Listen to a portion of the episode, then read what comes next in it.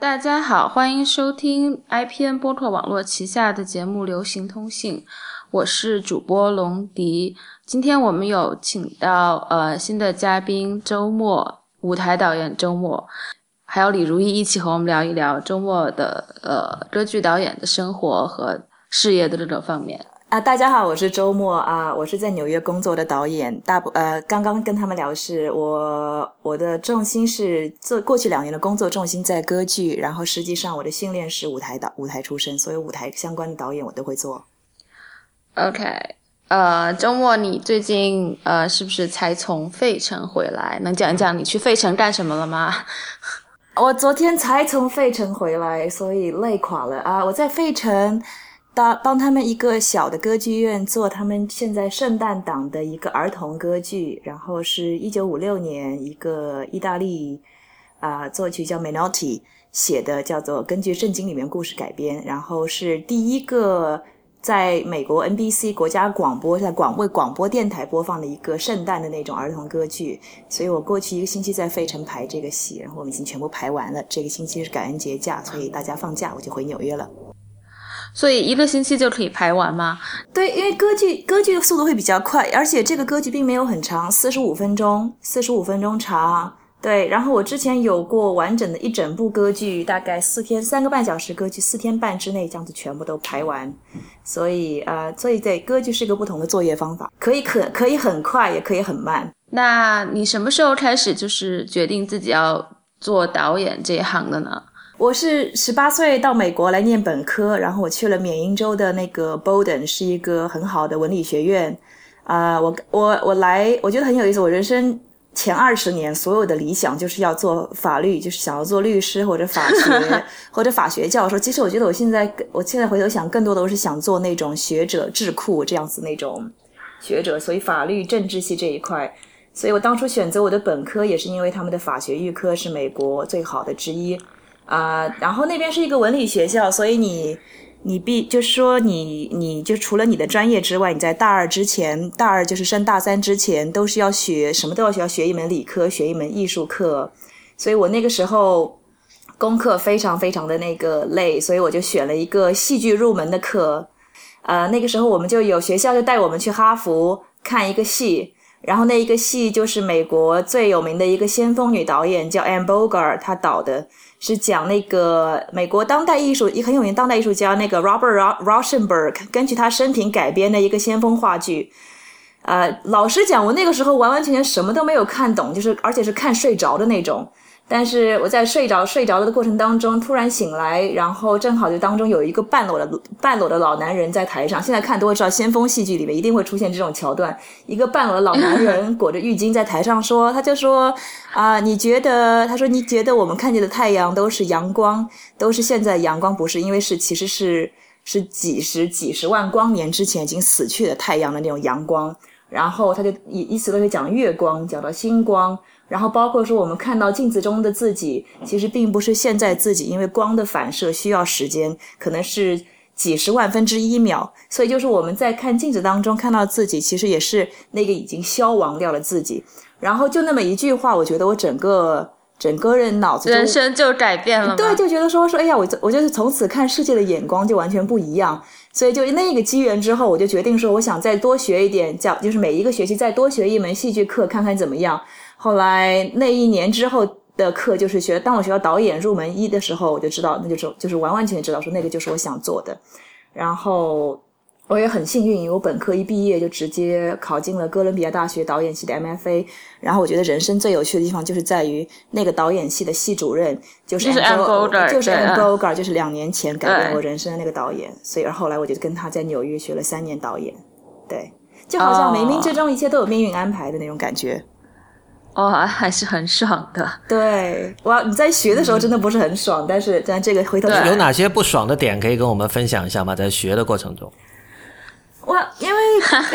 不是不爽，就是说，呃，因为哥大他们训练就是每一个美国每一个导演学校其实是跟老师有关，然后每个老师的风格就是理教育理念，然后 a m b o g e r 他的理念就是说，就是说你是要训练自己，他就是把导演就是说跟那个练肌肉打成比方，他就说你要不停的练，不停的导，不停的这样做，然后以强悍自己，你要有非常强的导演的肌肉，就是 directing muscle，所以。我们在哥大的前两年，就是完全是死，就是要倒到死的状态。天天早上，每天早上十点到六点在上课，然后七点到十二点我们在排练，就排那个给我们自己导演专专修课、专业课的那个作业。而且跟他们不一样就是，就是说表演系的人他们是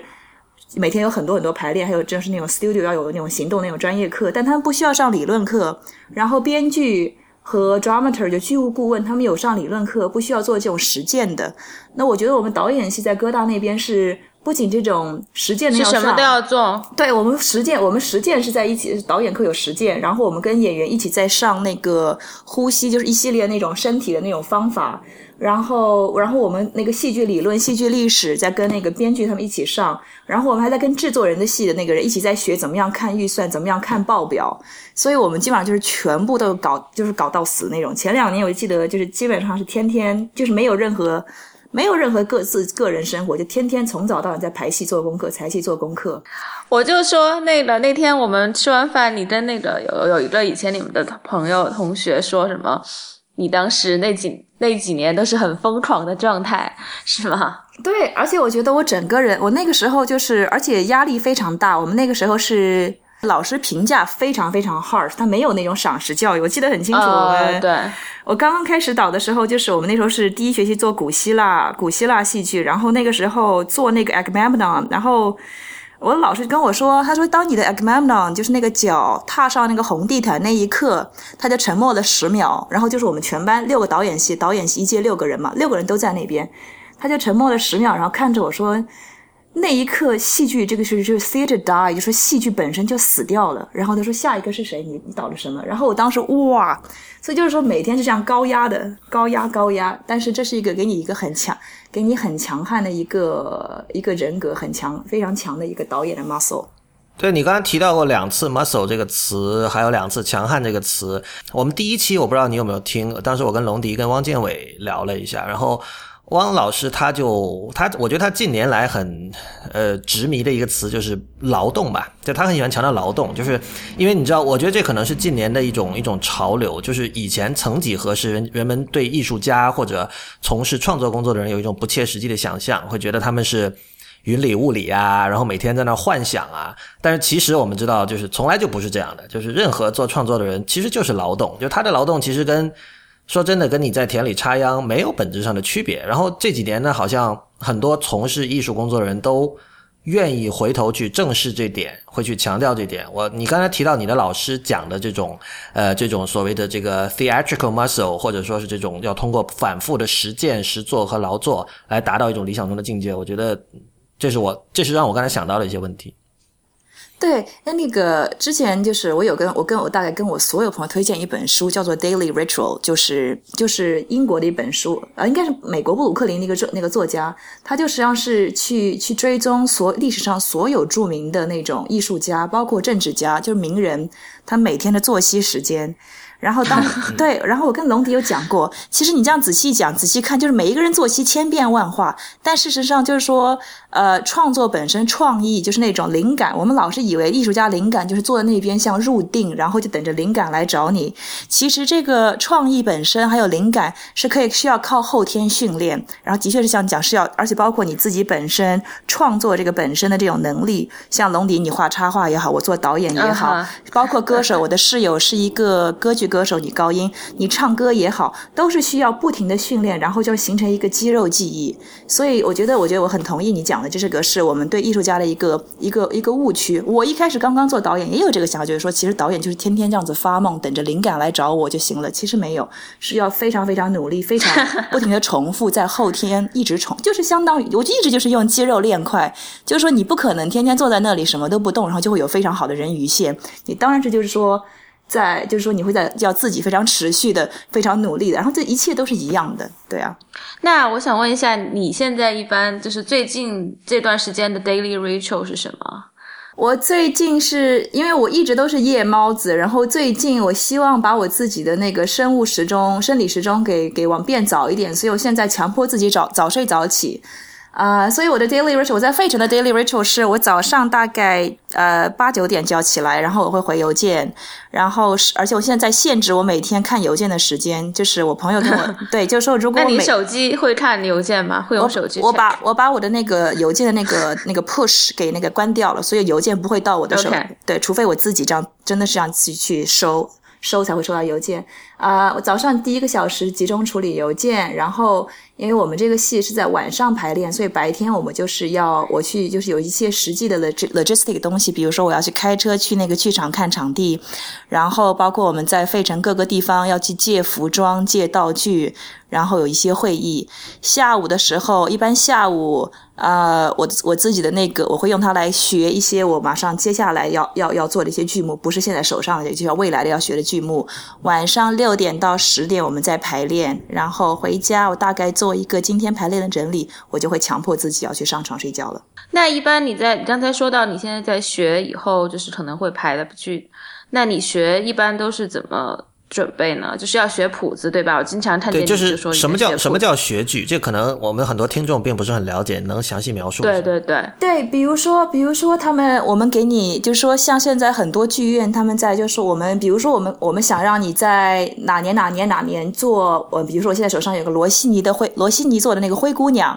灰姑娘的歌剧，那就是说，那很有可能我们都应该都知，我们就是在这个行业工作，应该就听过或者看过这个东西。所以，但是你真正这个剧目本身你要啃下来，所以你首先要去拿一个谱子，拿一个声谱 （vocal score），就是简化的钢琴谱。去先就是逐字逐句就跟着录音这样逐字逐句这样听一遍，然后你大概就是整个逻辑、整个情况、整个戏剧结构，你有一个大概了解之后，像歌剧这边，你就是如果是你要去你要去很仔细的看原文，首先要去看原文，尤其那个意大利文的歌词有非常非常多的那种，就是我觉得意大利文非常奇妙，它的一个词，它的整一个那种格式，就是那种时态，然后格的这种变革，它就是正正好就是有很多很多玄机，所以而。且因为很多歌剧的意大利歌词是古意大利文，所以虽然我可以读得懂大部分，但是很多那种真正的我还要去查字典，查完之后。然后你再要去看逐次分析它的那个配器，因为就是说有那个很多戏剧的那种冲突是作曲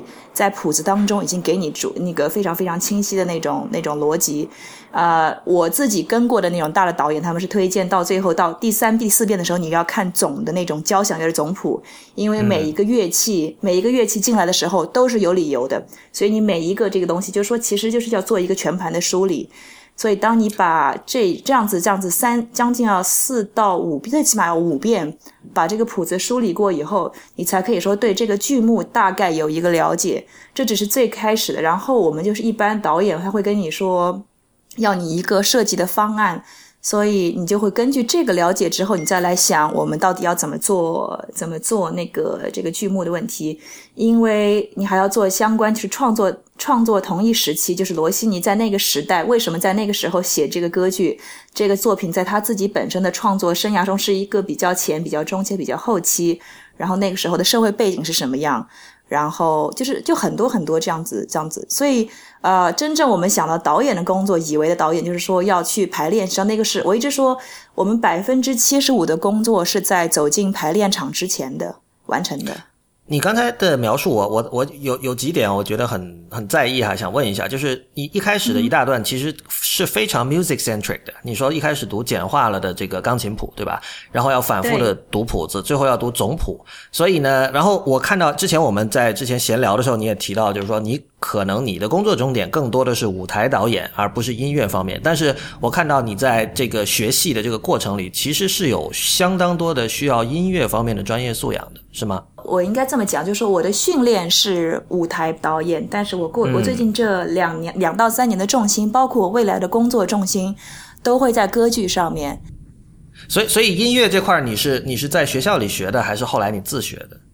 我从小就是就是说，就从小跟中国，我就我一直在这边这样 joking，就是这就是每一个亚洲小朋友的原罪。你从小三岁父母亲会就强迫你学钢琴嘛？对，但你知道大部分那种是很儿戏的嘛？就大部分人可能就是学两下就不学了，或者是就是你知道考个级，其实什么都没学到的那种。但你是从小就喜欢。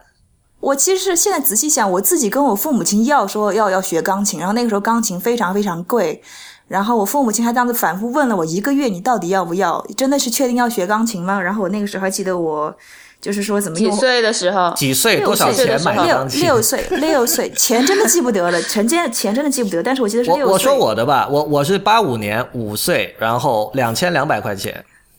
珠江钢琴。哦，我也是买珠江，但是我不知道有多少钱。但是我记得那个时候是父母亲问了一个月，然后要不要学，最后我自己还是说我要学，我要学。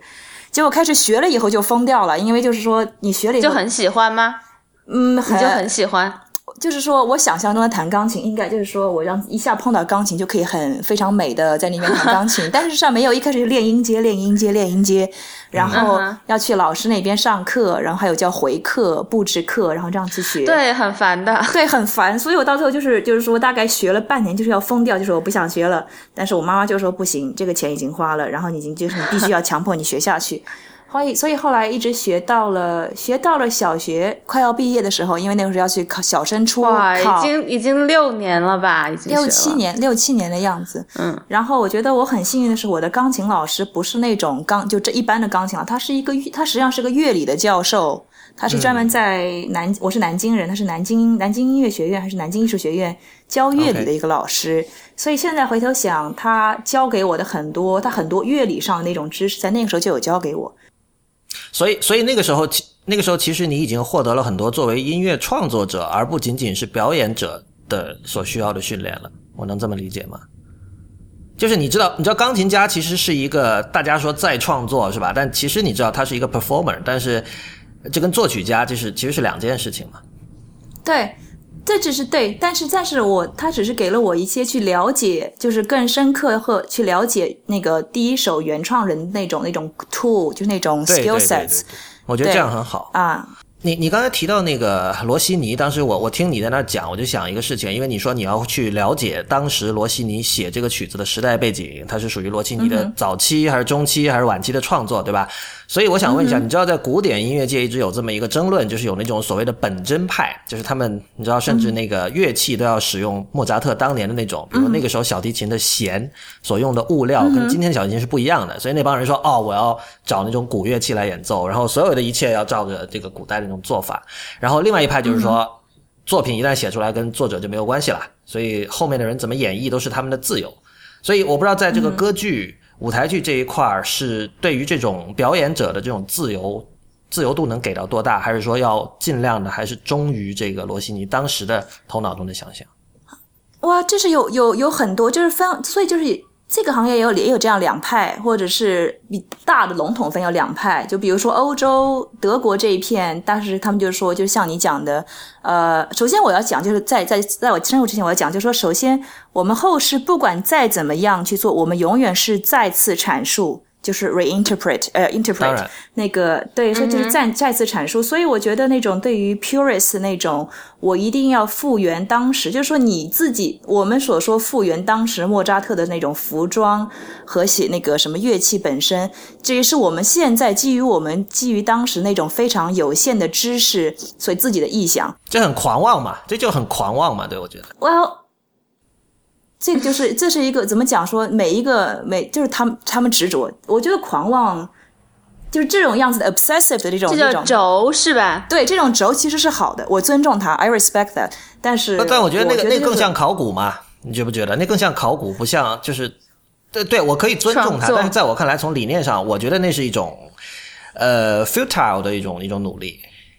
啊，但是我觉得这是好，这是好的，就是说你你不能，就是说他们像包括像古音乐、巴洛克这一时期的音乐，他们现在其实开始真正用那种巴洛克时期那种古乐器，这样这样带进来，这样演出，也是最近这二十年的这种 movement。最近这最近就是一九对，所以我其实是好的，因为就是说从一个 archaeology 的那种角度，考古学或者人人类学，就帮助你梳理那个时候，但是但是我觉得说你不能够说不能够认为说我是完完全全要复原当时的东西，因为这是我要提出，因为没有人知道那个时候罗西尼或者莫扎莫扎特那个时候是怎么演的，那个时候没有录影，没有录像，所以呃是这样子，就是我们不管再怎么努力，都是一次再次阐述。所以歌剧这边它会存在，就是有有那种非常 traditional，就是非常传统的，就是你去看我们这是这是符合我们大多数人对歌剧的那种固有印象，就是你去看有很高的假发，然后那种束胸，然后古代的服装，然后画的很夸张的那种妆。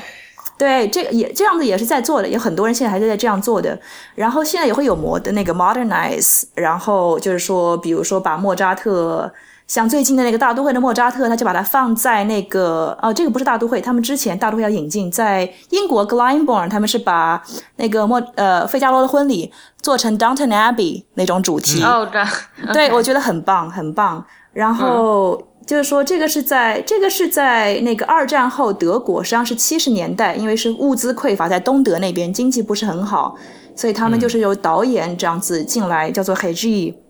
导演进来做主轴，就是说我把一个很强的社会的那种 social message，非常强的这样子强加在这个作品上面，然后就做出来穿那个摩登的衣服，然后其实就是说歌剧不再是那种冠冕堂皇进来享受，呃，所以现在这样的这样的叫 modernized 的那种歌剧的那种解读也越越来越多。所以，然后现在现在更多，现在呃，美国这里我经常最近最近这一两年，最近这十五年左右，常看到是一个两者的一个 fusion，就是说它很多就说他对它还会就是说，比如说视觉上面，它还是会做成那种复古的，但它是在情节上面，它会做一个 twist，就像那个一个很有名的德国电影导演最近大概导了一个莫扎特女人心 Così fan tutte，他就是把。里面就是说，就是放做成那个现代跟古典这样子同时穿越的，包括昨天我给龙迪发了一个法国巴黎的那个做汉德尔的那个凯撒 Julia Cesare，就是讲那凯瑟凯撒的。那个导演，就是把这个故事就是 Cleopatra 给放在那个卢浮宫里面，就是变成 Cleopatra 在卢卢浮宫那个埃及馆那边半夜借尸还魂，就炸，叫我们讲的很夸张，但是其实就。这样就很很 mix，就很有意思。然后包括我自己最最喜欢那个导演 Peter Sellers，他是最早开始做这一系列的。他他也做过，就是莫扎特那一系列。他是说，嗯，他比如说 Don Giovanni，呃，唐璜那个歌剧，他把它放在美国的黑人的那个纽约的 Bronx 黑人区。然后里面的主角 Don Giovanni 跟他的狗腿那个 Leporello，他就找了美国当时很有名的一对双胞胎双胞胎歌那个黑人歌剧歌剧演员。Perry 兄弟，所以到最后，Don Giovanni 跟他的那个狗腿是完全长得一模一样的，所以这个就是这个也是这个行业的一个浪，对，很非常非常好，对，对。那那你能说一下你比较想导演你现在导的戏，你的风格是什么样的吗？你我现在我现在开始导的就是因为我自己的风格，其实我是我我大概很有意思，我最近的风格在转变。我以前是一直坚定不移的认为说一定要 modernize，就是说如果这个这个作品本身写出来是给一个 immediate audience，OK，，就是我们总是把歌剧想说这是一个放在一个 pedestal 上面，但是你要想一下，当初这些歌剧写出来演出来，就像我们现在去看那种 rock concert 一样，是一个非常 present 给现代观众的一个东西。嗯哼，所以一定就是这跟我的那个，因为我后来是第一，我出来第一个工作就是做 Peter Sellers 的助导。所以他就一直讲，就是说你要去，你要去看，就是说每他说每一个经典作品之所以之所以可以流传到今天，是因为他就是在抓住了当时那一个社会一个非常重要的一个 social message。所以你必须要非常深入的分析这个作品，它是在反映当初社会的一个什么核心问题，然后这个核心问题跟我们现在这个观众、现在这个时代、现在这个社会背景有什么关联。然后你才可以决定说，OK，我想把它放在哪一个社会或者现代当代。所以，呃，我过去是一直是这样子的 approach 的。然后，但是我最近觉得，我最近觉得就是说，其实有很，但是我们就是导演一直想要说，有点有点矫枉过正了。就说每一个人都是拼命想要找一个非常 smart idea，然后让这个作品并没有看那么 boring。但是在这个过程当中，我们自己的概念其实有些时候是在扼杀了这个作品原来的本意。有没有想过用现代的故事呢？因为你刚才讲的其实都是拿古代的这种故事，然后把它现代化。但如果说真的是希望跟当代生活发生关系，是不是用比如说你要么自己原创脚本，或者是用这个当代的小说改编会更加方便的。对，这也是一个，这也是一个浪，这也是一个行业的一个浪。对我现在有在有在跟有在 develop 那个两个新的歌剧，两个新歌剧，但是一个新的作品。它真正这样子，首先作曲作词，先要写作词写出来词，然后再找作曲来谱曲，然后不是说不是说词写出来那个我马上就可以写，因为你可能配出来一个曲子，要找歌手先来学，然后唱唱一遍，他们听了以后，他们觉得是 OK，这边还要改这样改，所以新歌剧对这个，但是新歌剧的发展是一个非常非常长，一般是要五到七年的时间才能够真正这样面试的。我想这里可能还有商业模式上的问题吧。我刚刚才听你呃，就是言语之间有提到，就是说，比如说你要找新人写，这要花钱，对吧？你要去 develop，这些都是要花钱，但是你可能找不是，现在应，该不是我找，应该就是说，呃，现在我说整个行业了。对，行业现在是有一个这个趋势，就是说他们就是说，因为前几天他们《华盛顿邮报》做了一个那个就是一个统计图表，就是说从一九五零年之后，一九五零年之后，全世界就是那种还在演的，就是新的歌剧，基本上就是那种，就是你看一个列表，就是从一个非常非常那种陡的那种非常 steep 的那种 slope 这样降下来。所以在做过去这哦五十年，新歌剧的那种表演是真的是非常非常少，新歌剧的创作和表演非常非常少。这的确是像你讲的有那个经济模式这个问题，因为我不能够花很多很多的钱，然后花很多很多钱写出来一个作品，然后结果不卖座或者没有办法再重复演出，这是过去二十年新歌剧发展出现的一个问题。所以我觉得这个就是现在赞贝罗 Francesca Zambello 他提出来一个观点，他就说你就像也是像我们刚才讲的一个肌肉这个问题 muscle，你不能够期待一个年轻的作曲或者任何一个作曲，人生没有写过任何歌剧，然后就突然一夜之间可以写出一个传世的三小时歌剧。我觉得他这个观点是对的，所以现在美国几家大的歌剧院，他们在做的就是说违约 commission 作曲先写二十分钟，那你要让他给他多少时间写这二十分钟呢？一般一般。一般半年六到半年左右，然后他们会一直在 workshop，、一直在会有他，然后歌剧院会跟用他们资源提供顾问，然后歌手来这样试，然后包括有专门的人这样子给你一些 critique，然后真正到最后面向观众会有一个二十分钟的面向观众，这样一个试水 test water，看观众的反应怎么样。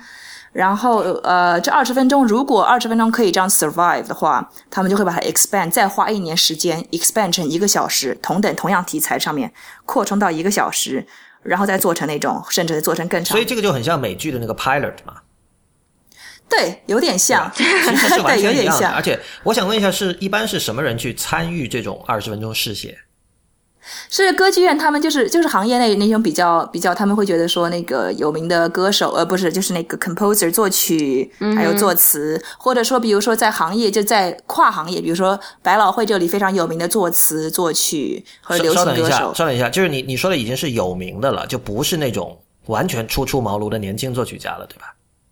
有也算是，比如说黄若，我们一直都知道的中国作曲黄若，他其实被华盛顿 WNO 这样违约的时候，他那个时候就是刚刚开始冒头，就是说。你当然不可能，就是说我我今天突然想说，我给一个默默无闻、一点一点 credit 都没有的作曲会有但是他们会有想，他们会就比如说，我知道，比如说我知道他们就是说想要写一个关于亚裔的一个什么题材，那那就会说，那我们要想做这样一个歌剧，那到底找谁？那就会想说，比如说找黄若，然后会把它配成，比如说黄若在那个时候并没有很有对歌剧没有很有经验，把它给 pair 一个更有经验的 librettist 作词，就是这只是一个比方，他可能别的那种 OK project 就是会有详细的一个规划，对。这很有意思，我觉得就是这这其实有点像新兵训练营了，而且你刚才说了之后，我才意识到，就其实它还是内部有个挑选，就毕竟它是 commission，它不是一个 open call 这样的，对吧？对，因为新歌剧在八十年代，在八十年代到九十年代，他们有栽过这样的跟头，就是说你花三四年的时间写出来一个三个小时大的歌剧，结果出来反响非常糟糕，然后这些戏可能就是说花很多钱演了以后，你完全没有办法再再 revive。所以这个对于他们剧院的投入，包括是一个是一个浪费，而且对于这个行业新歌剧的发展，不是一个一个 healthy 健康的一个潮流。因为到最后，现在你去问那种正常的歌剧观众，所有人讲到新歌剧就说呃，就说那种很恐怖的 atonal，然后不是 不是人听的。其实这个就是就是说。现在就是歌剧的那种行业里的主管，就是那种管理者，他们也有这种反省，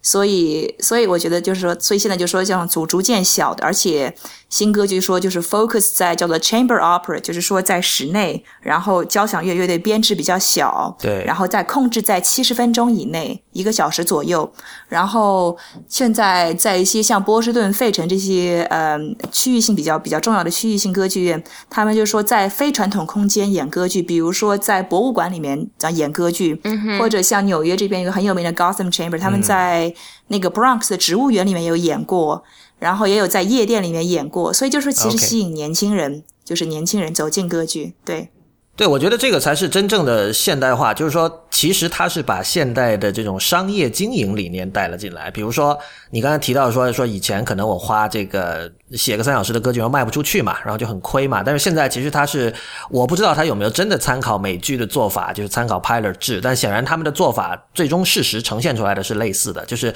他通过一种呃更高度控制的办法，而不是说让这个所有的创作者去自由生长这样的办法，然后能够来试图 manipulate 最终的这个结果，来来怎么说，来优化最终的结果，让自己的其实这是一个一个商业上的计算，这个经济上的问题。因为这个是这是一个。行业结构的区别，就是说，因为美国歌剧这边是没有任何政府资助的，全部是要靠私人募捐 （private donation），、所以就是说，所以会。包括，所以我们不管做传统的剧目还是新歌剧，很大程度跟观众的那个 response、观众的反响是挂钩的。那那所以说，在欧洲还是像和美国的模式是不一样不一样的。英国对欧洲，欧洲现在他们政府的资助应该是过半，就是 state subsidy 应该是过半。OK，所以这就是为什么你是说欧洲所有国家？呃，我知道的德德国德国是应该过半，德国是过半，法国、意意大利呢法国、意大利现在是在被被被减的，最之前是很多，最近这几年经济不好是减那个叫 cut 掉很多。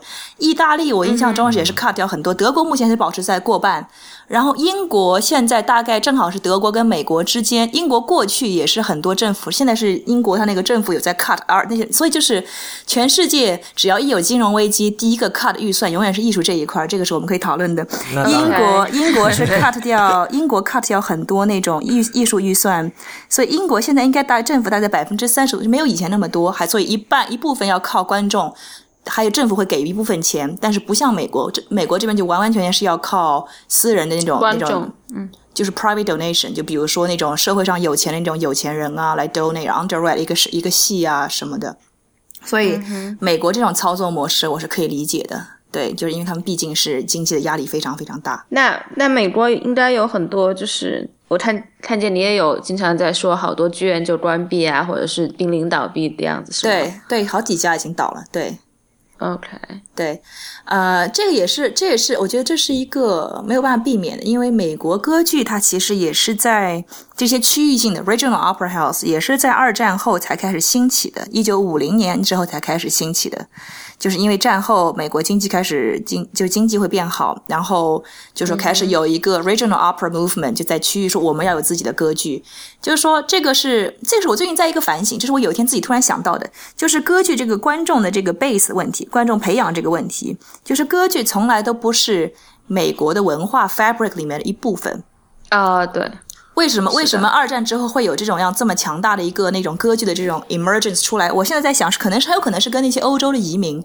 那些真正就从小就是说在欧洲长大，然后到美国来移民，就是他们这是他们从小那种文化的一部分。而等到这么一批人死掉之后，或者他们的小孩，就是这批欧洲移民的小孩，他们可能从小还有那种。星期六、星期天在家里面全家听那个大都会广播直播的这种经历、文化记忆，然后等到这么一批人全部死掉以后，或者不在了以后，接下来这一代，他们是他们成长中是没有没有歌剧这一个文化文化烙印的。就像我出去，我我大概有对歌剧最狂热，就是那种，就是我就像传佛法、传福音一样，就碰到人说你为什么你为什么不去看歌剧？你为什么不去看歌剧？然后我觉得他们他们就说的很对，他就说哇，我如果我今天一定要去，他说我要去，比如说我去跟女朋友去约会的话。我我我宁愿花十五块钱去电影院，然后我可以穿我自己最 sloppy 的衣服，然后也不需要化妆。然后你去看歌剧，我要花很多的钱进去，然后我也听不懂。所以这就是跟这是一个文化，就是我现在觉得美国其实就是大部分的美国观众是没有美国人 everyday American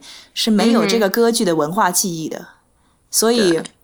当他们、呃我我其实我对这个问题的答案，我我觉得可能说出来会很陈词滥调，嗯但我觉得一个就是国力强大，嗯哼，就国力强大，然后他就要搞各种各样的东西。第二就是因为他本身自己的文化比较积弱嘛。这个因为我是在深圳长大的，我我这方面呢，我我就体会比较深刻。因为深圳是一个完全没有任何文化的地方，所以在深圳你可以看到大家很重视文化，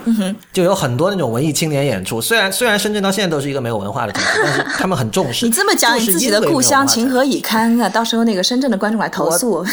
没有，是的，是的，我可以，我可以，就是我不是来自深圳的，但是我知道。对，然后，然后我就是说，你刚才说到一点，我觉得很有趣。你说带女朋友看歌剧，还是看比如说地下摇滚演出这种事情哈？我觉得这里其实有很多层次。比如说，你如果带她听朗朗的独奏会，天哪，觉得 OK，你知道吧？不 OK，完全不 OK。带她看歌，我我们先假设这个女生她本身不是特别热爱古典音乐或者歌剧的哈。那么你带她看朗朗的演出，她觉得哦，这至少这是个事儿，对吧？然后，但是你如果看歌剧，为什么你觉得去看？为什么你觉得去看朗朗的歌剧就是个呃演奏会就是个事儿？然后我带你去看，比如说大都大都会歌剧院的制作就不是个事儿呢？不，首先 for the record，我是极度讨厌朗朗的，很可能世界上没有人比我更讨厌朗朗了。你不，但是就是我是 我也很讨厌他。OK，我我是见过很多完全对古典音乐没有兴趣的人，他是把像比如说朗朗和李云迪这种呃中国籍的呃在世界上取得了明星地位的古典音乐演奏家的演出当成一个一个 festival 来看待。嗯哼，他不是去看音乐会的，他是去。所谓是个事儿，就是他不是把这个当艺术来看的，你知道吧？对。但是你去看歌剧，其实这个没有什么，这增加不了你的 social capital，你知道吧？你去跟别人没有啊？我觉得其实很，我觉得这应该比要比朗朗逼格高吧。如果你要谈的是格的话，呃。这里有一个对方听不听得懂的问题，比如说你去听呃瓦格纳的 Tristan and Isolde，你你去跟别人讲那个东西，可能很多人是完全没有一点点概念的。欧洲人可能好一点，但是你知道，如果比如你是一个中国人，然后你不是一个平时经常听歌剧的歌剧有兴趣的人，你可能根本不知道什么 Tristan and Isolde 这种东西。所以所以这个时候就是格不能太高嘛，你知道？如果你是一个追求格的，所以我就不是我是我所以有时候我觉得这是我们这是我们就是剧场工作者一直在讲的，强调就是观众其实是需要教育的。你不能够一开始做一个非常自自己认为，就是说，这是我在美国开始工作以后，一直一直在就是在跟国内同行在交流，就是说，呃，我有一些国内同行就说我的作品就是我要表达的，然后你观众看不懂是你的问题，然后就说你怎么可以看不懂？但就其实说，呃，我们真正做这个作品是需要跟观众有一个双向的一个沟通，就是我要表达的一个东西给你，然后他们会有一个反馈，是一个双向的，所以你不能就当你。作品本身并没有这样 reach out 跟那个观众 register 的时候，你的作品本身是失败的。所以就是要意识到，呃，歌剧本身其实你是需要有一些就是那种大众，就是说，所以大都会一些歌剧都在做，他们每年会编排的时候，剧目编排会有一些比较比较适应这样的合家观赏的，然后。呃，就是那种那种歌剧那种 opera version 来看的时候，都会都会可以去看的那种。他们也在做很多这种那种这种这种 outreach，会说 version，OK。对他们就很多时候他们就会有说，他们就像很多歌剧院就会说，在演出之前就说 What's your first opera？就是让你们每个人写说我自己看的第一次歌剧。然后有的歌剧院就是说，比如说你如果能够带一个你从来没有去过看歌剧的朋友来看歌剧的话，那个人是票价减半啊什么，就是有一系列这样的。这不就能买东西？一样，你介绍一个什么新顾客来注注册这个网站，然后就可以给你减半。对，然后我还知道有的歌剧院他们是专门做，比如说 single night，就是今晚，比如说，比如说做一个，就选一个非常非常讨喜的一个剧目，然后今晚就全部是 single night，就是说四十岁以下 single，就是那种全部是那种 single。对，所以就是说，其实其实为了为了让歌剧更加贴，我觉得说就是您讲对，没错。呃，大众对歌曲有他的那种固有的那种 stereotype stereotype 那种想法，但是怎么样让他让他从呃内容上，然后包括观赏这个经历上更加 accessible，这是我们这个我们这个行业的人需要在做，也在也是正在做的。所以我觉得可以可以改变。我觉得我同意你的一半，就是说我我是完全同意，说是艺术的教育是非常重要的，就是说。公众需要教育在艺术方面，那么你也知道，所有的美术馆有这种公共教育部门嘛？他们都是做这种事情的，搞各种什么讲座啊什么的。但是我不同意的一部分是说，我认为教育就是从这个接受教育的这一方来说，教育是一种很辛苦的事情。就是说，你你你要接受教育的前提是你希望提升自己，你希望了解本来你不知道的东西，而这些东西。他永远是做功课，就除非你是蜻蜓点水、小清新式的了解一些什么概念名词，不然的话你是要付出很多的。我我觉得这一点可能是我目前看到的这种教育机构，呃，我觉得做的还不够的地方，就是他们在整在整个论述里，教育是一个什么？是是一个 leisure，但是教育绝对不是 leisure，教教育就是痛苦的，在我看来。就是其实艺术就是中文讲的百年树人，就说你不能够，就说那种 outreach 也好，education，你不能够指望说我做这一个 season，然后下一个 season，明年就会观众会这样 boost。就是说，其实我一直觉得说你你是要看中期或者长期的。比如说，我们去看，经常我们会叫业内就会说，我们做一个戏，然后收到那种观众，一个比如说六七岁的观众，已经小朋友来说，啊，我第一次来歌剧院，然后我看了这个，我记得印象很深，我收到一个信，就说我是来第一次来歌剧院，然后我看了托斯卡。然后已经，我本来我们是妈妈是准备在 intermission 带我回家了，已经因为已经过了我的 bedtime 上平常那个睡觉时间，但是因为我太喜欢了，所以我就决定求妈妈一定要留下来看完全场，然后我非常喜欢，我会再来看歌剧。所以我觉得说这就是 opera，就是一个 education 一个成功，就是如果我每一场演出，你不能够你不能够说这样子就奢望每一个来看歌剧，像你家吸引进来的人都会喜欢看看歌剧，但是如果每一场。会有点醒，就像当初那个我去看我自己老师那个戏，半裸的男人裹着浴巾，然后突然觉就有一个人说：“OK，我对这个艺术的门类开始改观，或者我今天看完这个戏之后，我走出剧院看世界的眼光有不同，这个就成功。其实就是要播种，因为你不永远不知道什么时候种子会发芽，但是最重要是你要播种。如果你怕累，或者是怕因为短期之内没有见效而不去播种的话，那这个真的就是不这个艺术门类就不这个 art form 没有未来。”对，但是我觉得就是像学的那一方，就是说观众这一方的培养，不一就是我觉得在学校里面就应该有的，然后就不是要出来以后靠剧院是单独来努力是不可能的。是的，是应该这样子，但是。这个就是一个非常就很难达到，对啊，对，很难。就你可能很多大学里面，可能文理学院好一点的大学，公立大学、私立大学可以做到，但是就是很多像中学啊这些 level 就是比较差的学校就完全不可能。像我自己，我自己在我自己在国内上上中学，然后我现在回头想，其实我正在做这个行业的种子是在那个时候。我们那个时候每个星期有一门叫做艺术，那个时候我们把音乐、美术所有的艺术类的课只 cram 成压缩成一堂课，一个星期一堂课。然后那个时候老师，哇，你们南京外国语学校简直了。对，这是我不知道现在是不是这样，但是是我想要抱怨。当在那个时候，我们那个老师都压缩的，OK。然后我那个时候，我我就记得那个时候老师每个星期会不是单纯的播歌剧，但是有播有放音乐，有放演出的那种那种录影。然后那个时候我的同学大部分人就是把那个时那堂课当成来做作业的自习时间，老师讲什么，听到最后就是完全。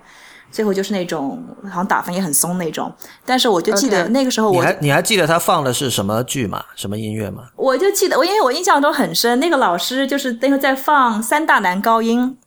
然后把卡雷卡雷拉斯放卡，假如把卡雷拉斯的名字讲错了，然后我再跟他纠正，跟他吵了一堂课。我说是卡雷拉斯，他说那我是卡拉雷斯，我说是卡雷拉斯，卡拉。然后然后印象很深，但是这个是我因为就是我有要跟老师吵架。所以，但我就印象中他们有放有放无锡的戏剧，就是戏剧的那种那种呈现，然后放昆曲，然后有放歌剧，然后那时候也有在放那个那个油画，一些全世界油画那种创作。所以，其实，在那个时候，你会觉得说对音乐是有一个向往的，对这种东这种艺术门是是不会陌生的。所以，的确是你如果从小上学就是根本没有这种古典音乐这样子接触，所以你怎么可能会说想起来说我要我今天我要去看歌剧？嗯，所以这个这是一个非常宽泛的一个问题，所以包括中国，这这不仅仅是国内的问题，美国这里也出现这样一个问题。对对对，啊，所以你刚刚提到的，你你刚才提到那个，你说你看那个 Anne Bogart 那个戏的时候，我当时一直在想一个事儿哈，这这是我我常年一直思考的一个问题，就是说人类。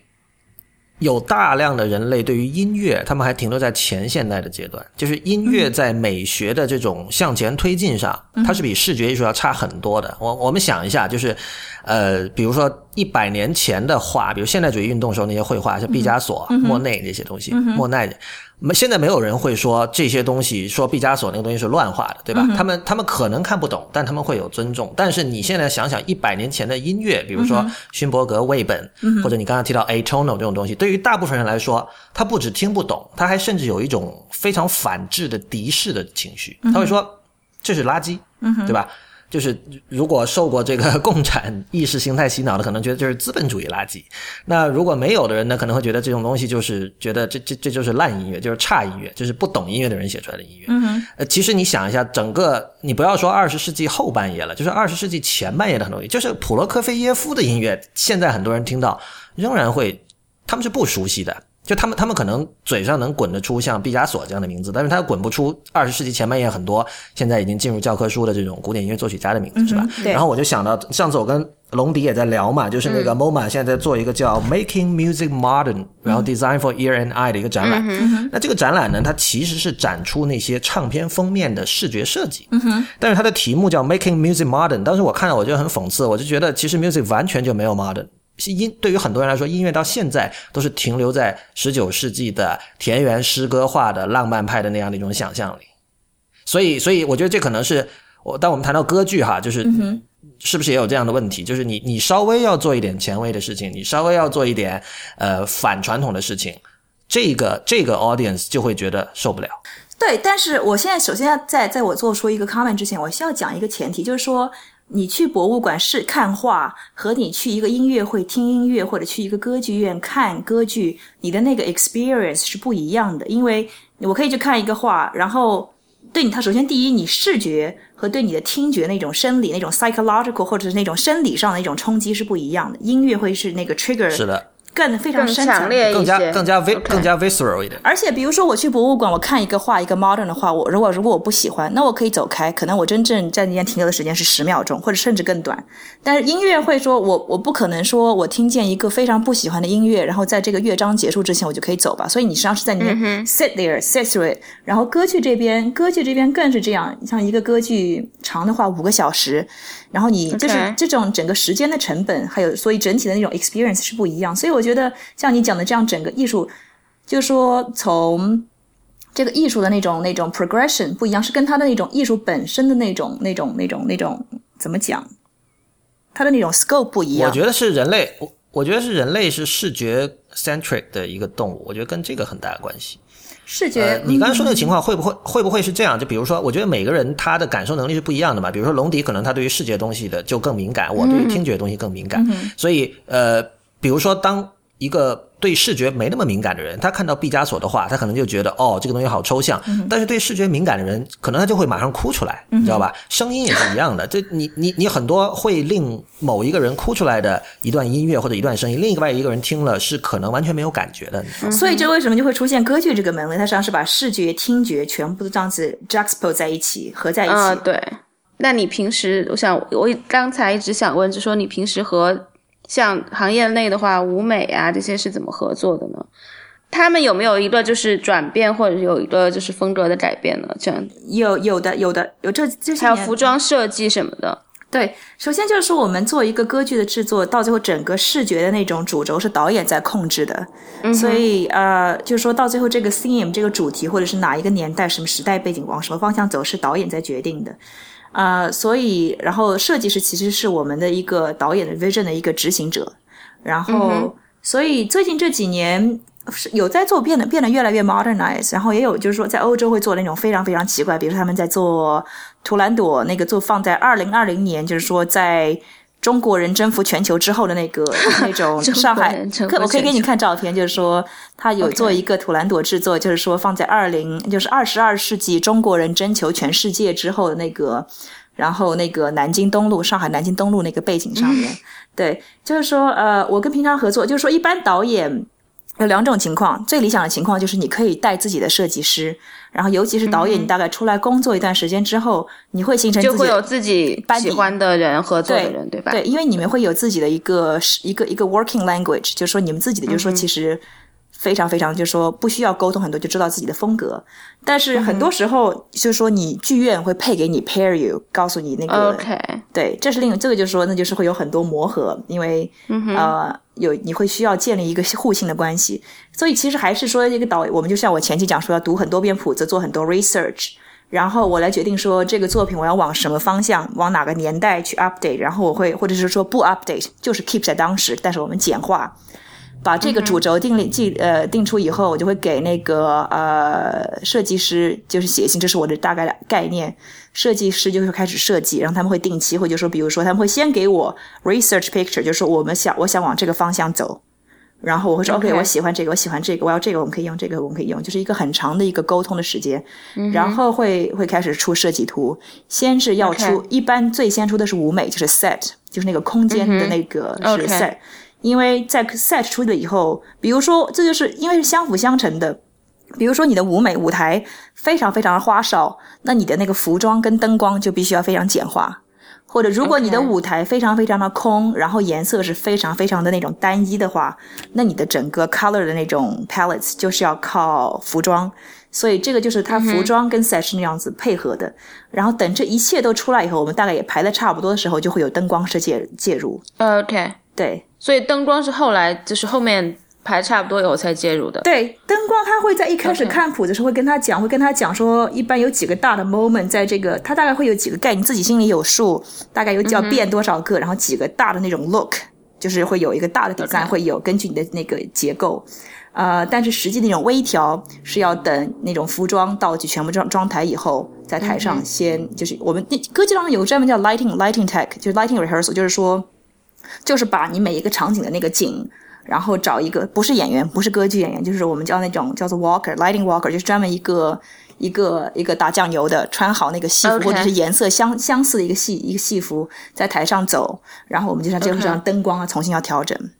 呃，我我们回头说一下郭文景的那个凤仪亭吧，因为之前我们有提到过这个事儿，因为这这是你比较早期参与的一个歌剧的工作，这是我第一份歌剧的第一份工作，第一份工作。哦，对，如果我们现在去网上搜一下这个剧的话，我们看到了一个一个一个简介，是说这个《三国演义》中貂蝉、离间、董卓、吕布父子的故事已经家喻户晓了。但是用现代歌剧的配乐和舞台设计（引号混搭引号完毕），中国戏曲演员的跨界演出恐怕还是第一次。嗯哼，所以所以这个这个应该是一个。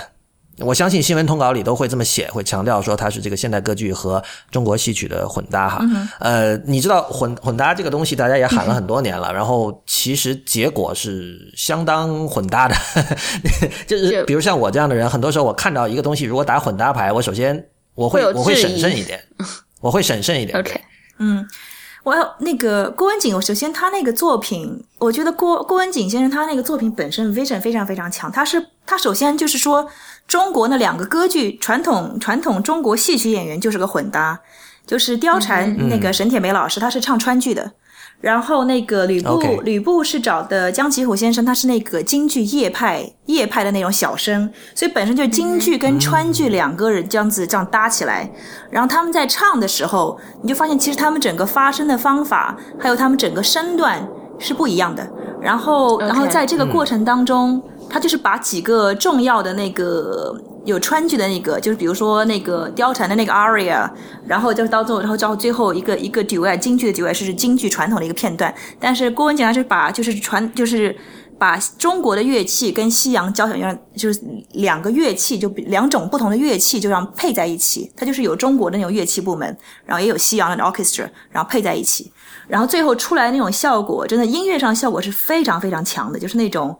就是他给中国，就是中国那种传统戏曲那种层次，叫加加深了很多。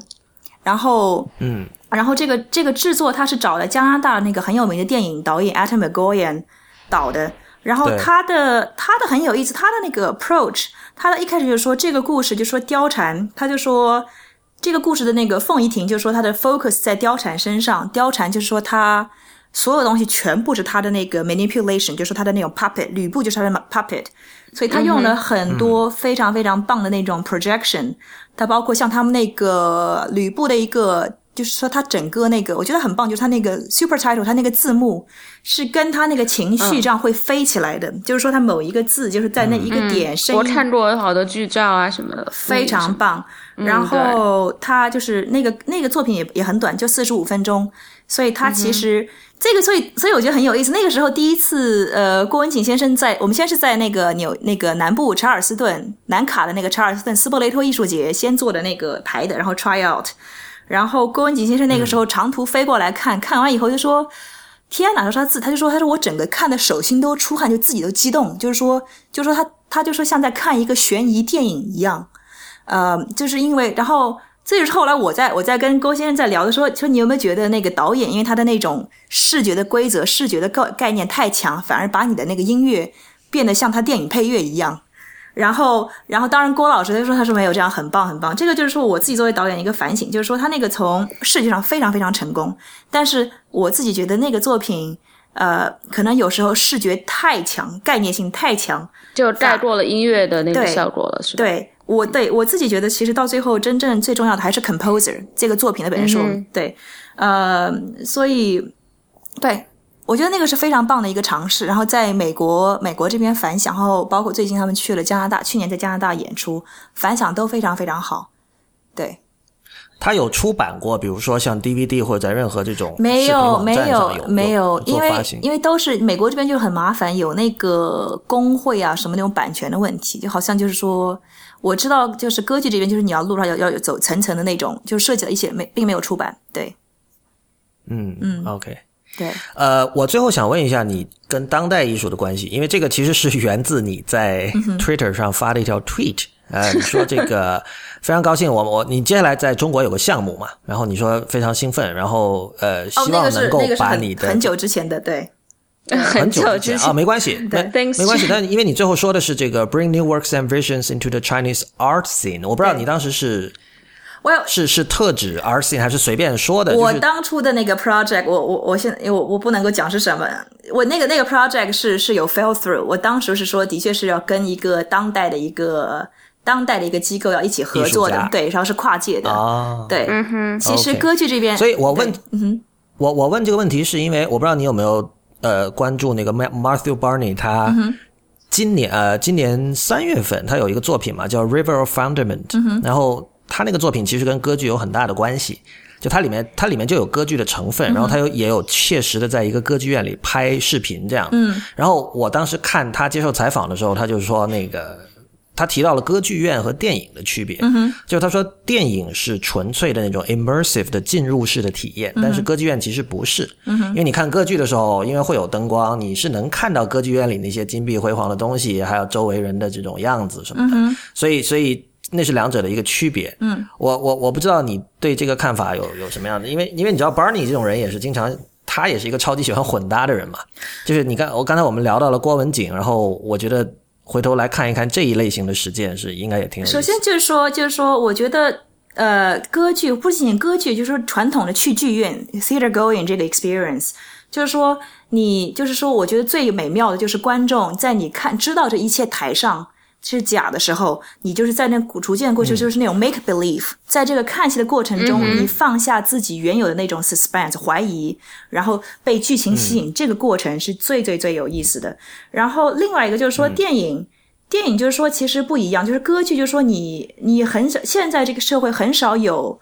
那个一个一个场所可以让所有人各行各业人集中在这里三个小时，不不用看，不能够看手机，什么事情都不干，然后就在同时在看一个东西，然后。全场几千人的这种念力是有影响，所以就这是赖声川老师讲的，就是说其实剧场是现在社会最后的，像是一个 church going 最后的一个 communal experience 群体的，就是说对，就是说把不同宗教、不同背景的人集合在一起，一个一个是一个群体记忆 collective memory。所以这个是这个是我想讲的。然后歌剧这个行业，因为它这个对视觉性制作对视觉的要求越来越高，所以其实当代艺术家跨界的再到歌剧的有很多。比如说做的好的，像 William Kendrick Kendrick 做的那个 Shostakovich 的那个鼻子，非常非常棒。他们就是真的超级赞，超级赞。嗯。当然也有做的很失败的，比如说他们这个大都会两三年前做过那个威尔第的 Attila，是我最喜欢的指挥墓地，墓地的大都会作为指挥的 debut，然后他们找了设计鸟巢的那两个设计师、建筑师来 设计的 set，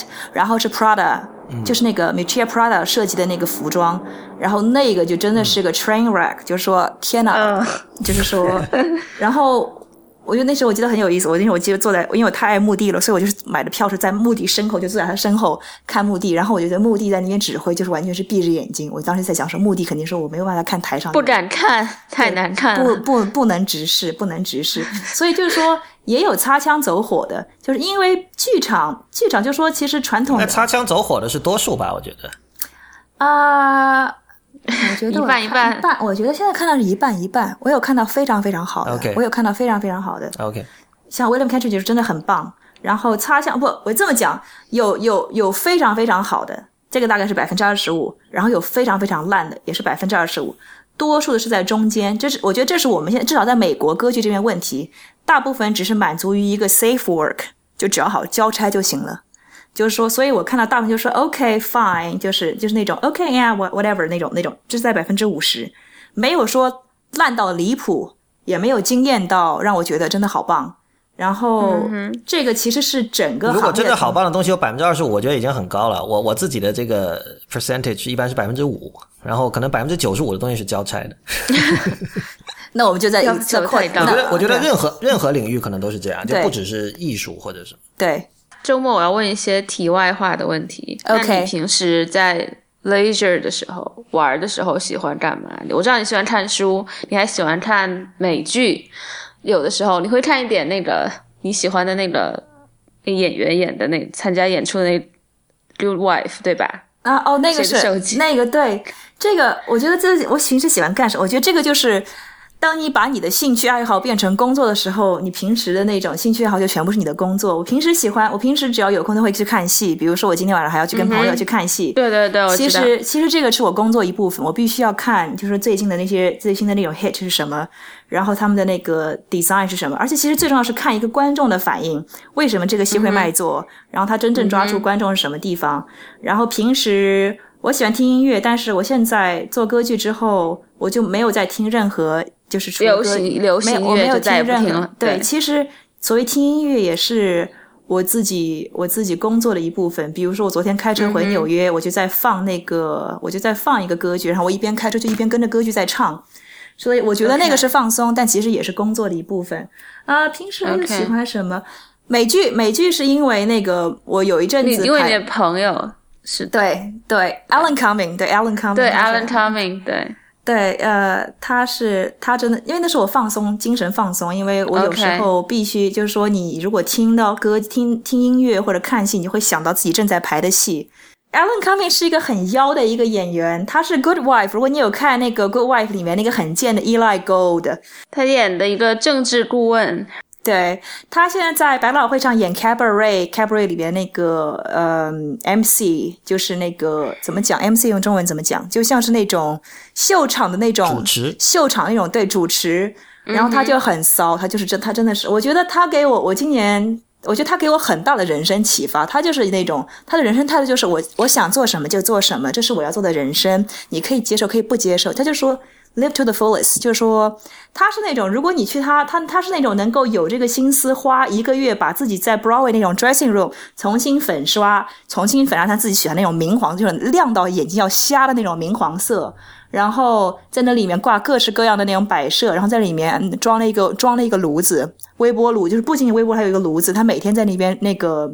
每天就在那边烧汤给全剧组喝，然后他有一个专门的那个 bar 这样调酒，他自己。对他自己叫什么？有个名叫什么？那个 Allen's 就反一个很可爱的名字，反正就是说 Allen 的那个那种 secret closet 那一块，意思就是忘了名字是什么。就他的 dressing room 会变成这样。他是一个，